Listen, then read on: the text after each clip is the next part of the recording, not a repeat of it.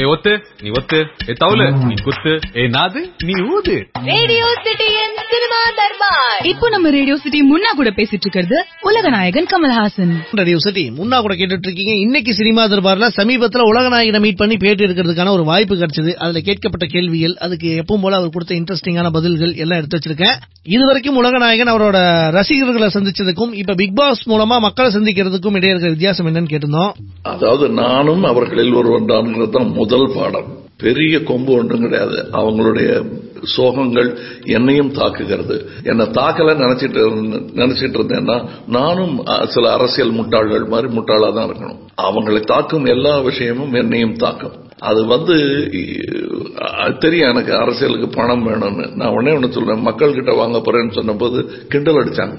மக்கள் கிட்ட பணம் வாங்கி அரசியல் நடத்து வர்றாங்க இவங்க என்னமோ தர்மவான்கள் சீதக்காதி அவங்க பையில இருந்து எடுத்து கொடுக்கிற மாதிரி சொல்றாங்க. கஜானாவில இருந்து எடுத்து கொடுப்பது தான் மக்களுக்கு இவர்கள் கொடுக்கும் பணம். அந்த கசானா காலியான பிறகு இவங்க வ- வண்டியை கட்டிடுவாங்க கடையை கட்டிட்டு புறப்படுவாங்க.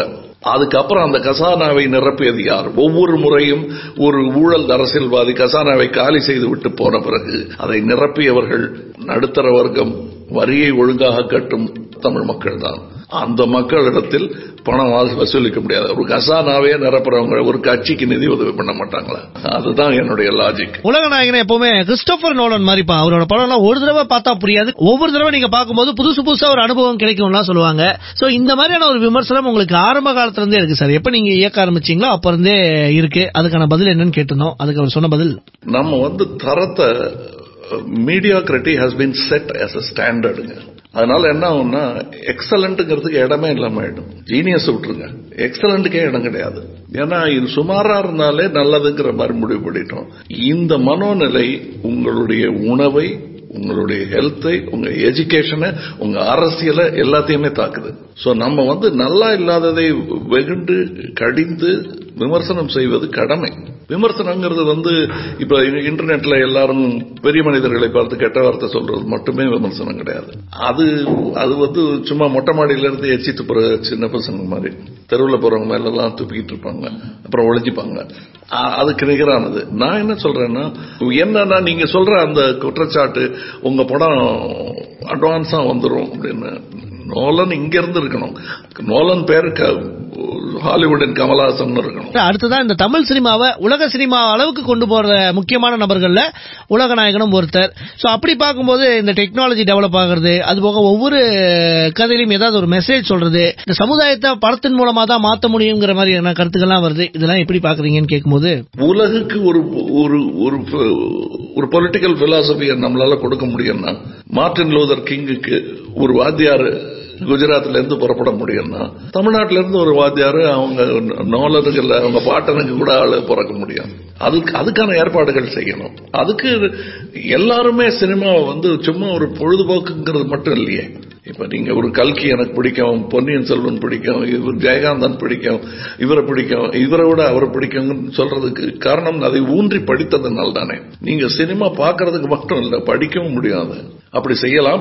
அப்படி செய்ததனால தான் நான் இன்னைக்கு சினிமா டைரக்டர் ஆனேன். சோ இப்ப பிக் பாஸ்ல உலகநாயகனோட ஸ்பெஷல் பாத்தீங்கன்னா குறும்படம் ஓட்டுறது. உலகநாயகன் அரசியலுக்கு வந்ததுக்கு அப்புறமா ஊழல் இல்லாம இருக்கிற ஒரு தமிழகத்தை உருவாக்கணும் அப்படிங்கறத உங்களோட குறிக்கோள்னு சொல்லிட்டு இருக்கீங்க. சோ இங்க எல்லாத்துக்கும் ஒரு எதிர்பார்ப்பு இருக்கு. உங்ககிட்ட ஆட்சி வந்ததுன்னா உங்ககிட்ட அதிகாரம் அதிகாரம் வந்தது அப்படின்னா ஏற்கனவே செய்யப்பட்ட ஊழல்கள்லாம் ஒரு குறும்படமா இங்க இருக்கிற அரசியல்வாதிகளுக்கு ஓட்டப்படும் அதை பத்தி என்ன சார் நினைக்கிறீங்க? அவங்களை காட்டி கொடுக்க நான் தேவையில்லைங்க. அவங்களே போதுமானது. ஏன்னா அவங்க வந்து ஒன்னு பயம் விட்டு போச்சு. எது தவறு எது ரைட்னு தெரியாத அளவுக்கு தவறு அவ்வளவு பண்ணிட்டாங்க. ஓ இதுவும் பண்ணக்கூடாதா? இதுவும் பண்ணக்கூடாதான்னு முதல்ல இருந்து பாலபாடம் படிக்கிற அளவுக்கு வந்துட்டாங்க அவங்க. அரசியல்லாம் அப்படிதான் நடக்குங்கிற மாதிரி எல்லாத்தையும் நியாயப்படுத்திக்கிட்டு இருக்காங்க. இல்லைன்னா ஒண்ணும் இல்லைன்னா அதெல்லாம் நடக்குங்க. காமராஜர் காலத்துல நீ என்னமோ அது பதினெட்டாம் நூற்றாண்டுல காமராஜர் இருந்த மாதிரிங்க நான் தொட்டு பார்த்திருக்கேன் அவரை. சோ அது இம்பாசிபிள் ஒரு தூரம் இல்ல ஒரு சரித்திர காலத்து ராஜராஜ சோழன் இல்ல அவரு. ஒரு விருதுநகர் ஆளு. நான் அவர் மடியில் உட்காந்துருக்கேன் என்னை பார்த்து படின்னு சொன்னாரு அது கேட்டுக்கல. அது என் தப்பு தான் அவர் தப்பு இல்லை. ஆனா அந்த மாதிரி மனிதர் தொட்டு பார்க்கக்கூடிய is not inimitable is imitable அவரை மாதிரி இருக்க முடியும்.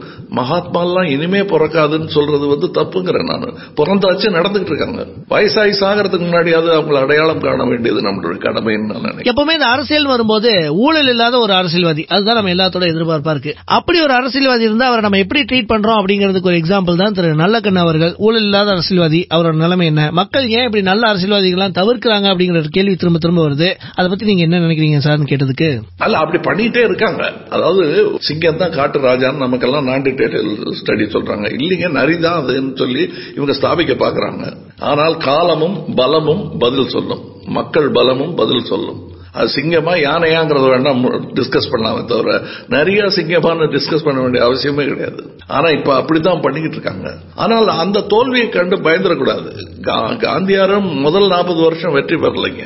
பண்ணிட்டே இருந்தார் முயற்சி பண்ணிட்டே இருந்தாரு ஜெயில தூக்கி போட்டுக்கிட்டே இருந்தாங்க. வருவாரு திருப்பி அவங்க அவங்க மக்களே அவரை கிண்டல் அடிச்சாங்க விமர்சனம் பண்ணாங்க. ஆனா என்ன ஒரு வித்தியாசம்? நியாயமான விமர்சகர்கள் எல்லாம் அவர் ரசிகர்களாகவும் இருந்தார்கள். அம்பேத்கர் ஒரு பெரிய உதாரணம். ஒரு புறம் கட்டுமையா காந்தியை சாடிட்டு அவர் கூப்பிட்டு ஒரு வேலை கொடுத்தா அதை சிறமேற்கொண்டு செய்தார். கான்ஸ்டிடியூஷன் ஆஃப் இந்தியாவை செய்யும் பொழுது அப்படித்தான். அவர் காந்தியின் விமர்சராக இருப்பதை கொஞ்சம் கூட குறைத்துக் கொள்ளவில்லை. ஆனால் கொடுத்த வேலையை காந்தி சொன்னாருங்கிறதுக்காக ரொம்ப சிறமேற்கொண்டு செய்து முடித்தார். அதைத்தான் நாம அனுபவிச்சுட்டு இருக்கோம் இன்னைக்கு. அதையும் உடைச்சி இல்லாம பண்றதுக்கான முயற்சிகளும் நடந்து கொண்டு இருக்கிறது. ஏகப்பட்ட இன்ட்ரெஸ்டிங்கான கேள்வி எல்லாம் கேட்டோம். எப்போ போல மனம் கவரும் வகையில நிறைய பதில்கள் எல்லாம் சொல்லியிருந்தாரு. அதுல இப்ப விஸ்வரூபம் டூல ஒரு பாட்டு வருது. கம்ப்ளீட்டா அம்மா சென்டிமெண்ட் அதெல்லாம் வரும்போது பாத்தீங்களா உலகநாயகனாலேயே அம்மாவை தவிர்க்க முடியாது அப்படிங்கிற மாதிரி இந்த அரசியல் நகைச்சுவை எல்லாம் பேசுறாங்களே சார். அதை பத்தி என்ன நினைக்கிறீங்கன்னு கேட்கும்போது ஆமா எனக்கு எல்லா அம்மாவையும் பிடிக்கும். எங்க அம்மாவை ரொம்ப பிடிக்கும்.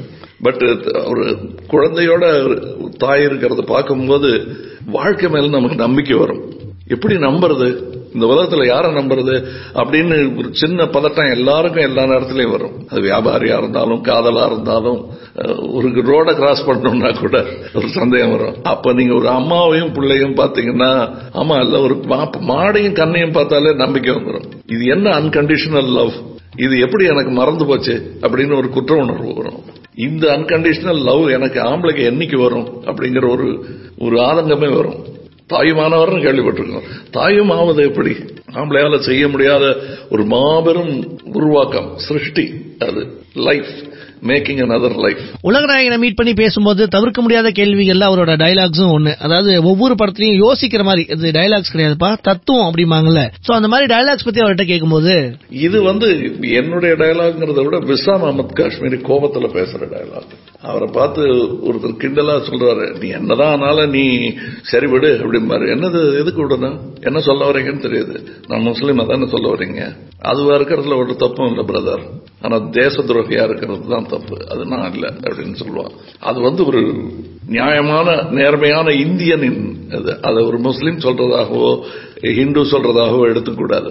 ஒரு நேர்மையான இந்தியன் பேசுற வசனம் அது. அதுவும் சோல்ஜர் இலவசம் இல்லாத அரசியல் தமிழகத்துல பாசிபிளே இல்லைன்னு சொல்றாங்களே சார். அதை பத்தி என்ன நினைக்கிறீங்கன்னு கேட்கும்போது செல்ல வைக்கணும். அது வந்து மக்களின் கடமை. இலவசம்ங்கிறது என்ன என்ன நான் மக்களை மடத்தனம்னு சொல்லிட்டா மக்களையே ஏசுகிறாருவாங்க. என் மக்கள்? என் உறவு? அவங்க மடத்தனம் பண்ணா நான் சொல்லுவேன். இலவசம்னு அவங்க நம்புறது தான் முட்டாள்தனங்கிறேன் நான். இலவசம் இல்ல அது உங்க காசு. அவங்க உங்களுக்கு எதையுமே ஃப்ரீயா கொடுக்கல. You are paying for it அதுக்கான பெரும் நஷ்ட ஈடை நீங்க கொடுத்துட்டு தான் அந்த இலவசத்தை வாங்கிக்கிறீங்க. உங்களுக்கு வந்து சேர வேண்டிய ஒரு லட்சம் ரூபாய எடுத்துட்டு உங்களுக்கு அஞ்சாயிரம் ரூபாய் கொடுக்குறாங்க. பத்து லட்சம் உங்களை மோசடி பண்ணிட்டு ஸ்கூட்டர் கொடுக்குறாங்க. பத்து லட்சம் ரூபாய்க்கு ஸ்கூட்டர் யாரும் வாங்க மாட்டாங்க. ஆனா நீங்க வாங்கிட்டு வர்றீங்க இலவசம்ங்கிற பேர்ல. நீங்க அஞ்சாயிரம் ரூபாய் வாங்கிட்டு ஓட்டு போடுறீங்க. அதை நீங்க முன்னூத்தி அறுபத்தஞ்சால வகுத்து பாருங்க. அந்த அஞ்சு வருஷம் பேச முடியாது. தொண்ணூறு பைசாவோ என்னமோ வரணும். காப்பி வாங்கி குடிக்கிற காசை உங்கள்கிட்ட கொடுத்துட்டு உங்க சுதந்திரத்தை உங்க வால்ல ஏறி காலை வச்சுட்டு நிக்கிறாம அவன் ஆட்டுற குரங்கா நம்ம எதுக்கு இருக்கணும்? இலவசம் செல்லக்கூடாதுங்கிறது புரியும். இந்த இலவசம்ங்கிறது வந்து முதல்ல இலவசமே இல்லைங்கிறது அவங்களுக்கு புரியணும். ஏன்னா அவங்க சம்பாரிச்சு கொண்டு வந்த சொத்துல அவங்க கொடுத்துருந்தாங்கன்னா நம்ம வியக்கலாம். தொடையிலிருந்து அறுத்து கொடுத்தா சிபி சக்கரவர்த்தி. ஏன் இடுப்புல இருந்து எடுத்து கொடுத்தா அது வந்து பெரிய தர்ம குணம் இல்ல. இந்த ஊழலற்ற ஆட்சி ஊழல் இல்லாத நேர்மையான அரசியல்வாதி இதெல்லாம் பேசும்போது ஓட்டுக்கு பணம் வாங்கலனா தான் அதெல்லாம் நடக்கும். மக்கள் ஓட்டுக்கு பணம் வாங்குறதுனால தான் இத்தனை பிரச்சனையும் அப்படிங்கிறாங்க.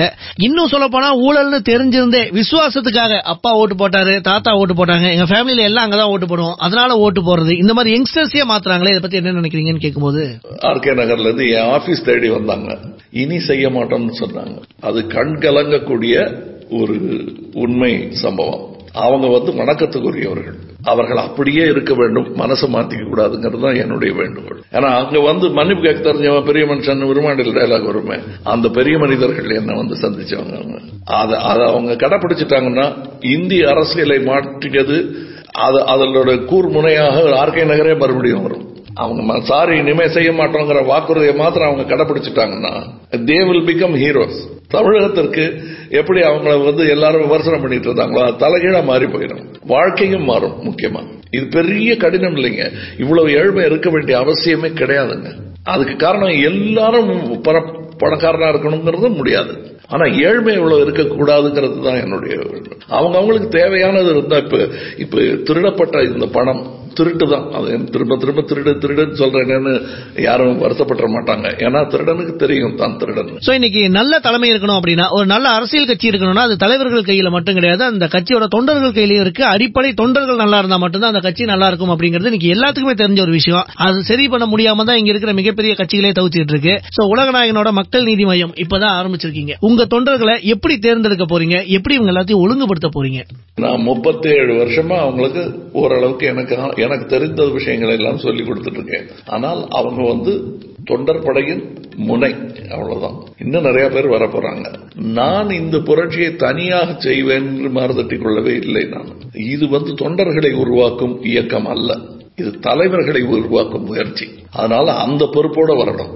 என்னை விஞ்சியே ஆக வேண்டும் அவர்கள். இது நான் ஒரு அப்பாவா சொல்றேன் அவங்க என்னை விட சிறந்த தலைமுறையாக வர வேண்டும் என்றால் நான் செய்ததுக்கு இரண்டு மடங்கு தியாகங்கள் இரட்டிப்பு தியாகங்கள் அவர்கள் செய்ய முன்வர வேண்டும். அதைத்தான் நான் சொல்லிட்டு இருக்கேன்.